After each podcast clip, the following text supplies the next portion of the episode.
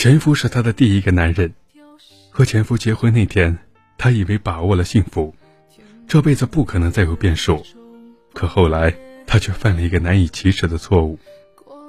4年前，那时她已经结婚5年，2个孩子都上了幼儿园。之后她重新开始了工作，有位同事明知道她已经有了2个儿子，竟然还苦苦追求她，不仅献殷勤，为她忙前忙后，还经常送她小礼物，请她吃饭。她说非常反感她，但同事在工作上确实帮助过她，她不忍心一直拒绝，就勉强和她成为了朋友，保持着底线。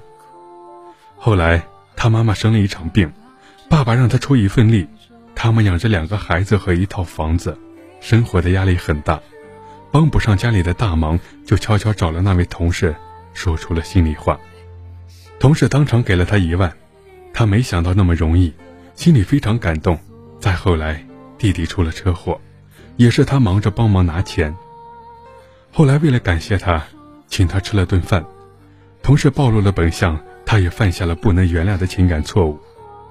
就这样，他们保持了1年多的情人关系，但最终还是被老公发现，于是在3年前，带着委屈与怨恨，结束了刚满6年的婚姻。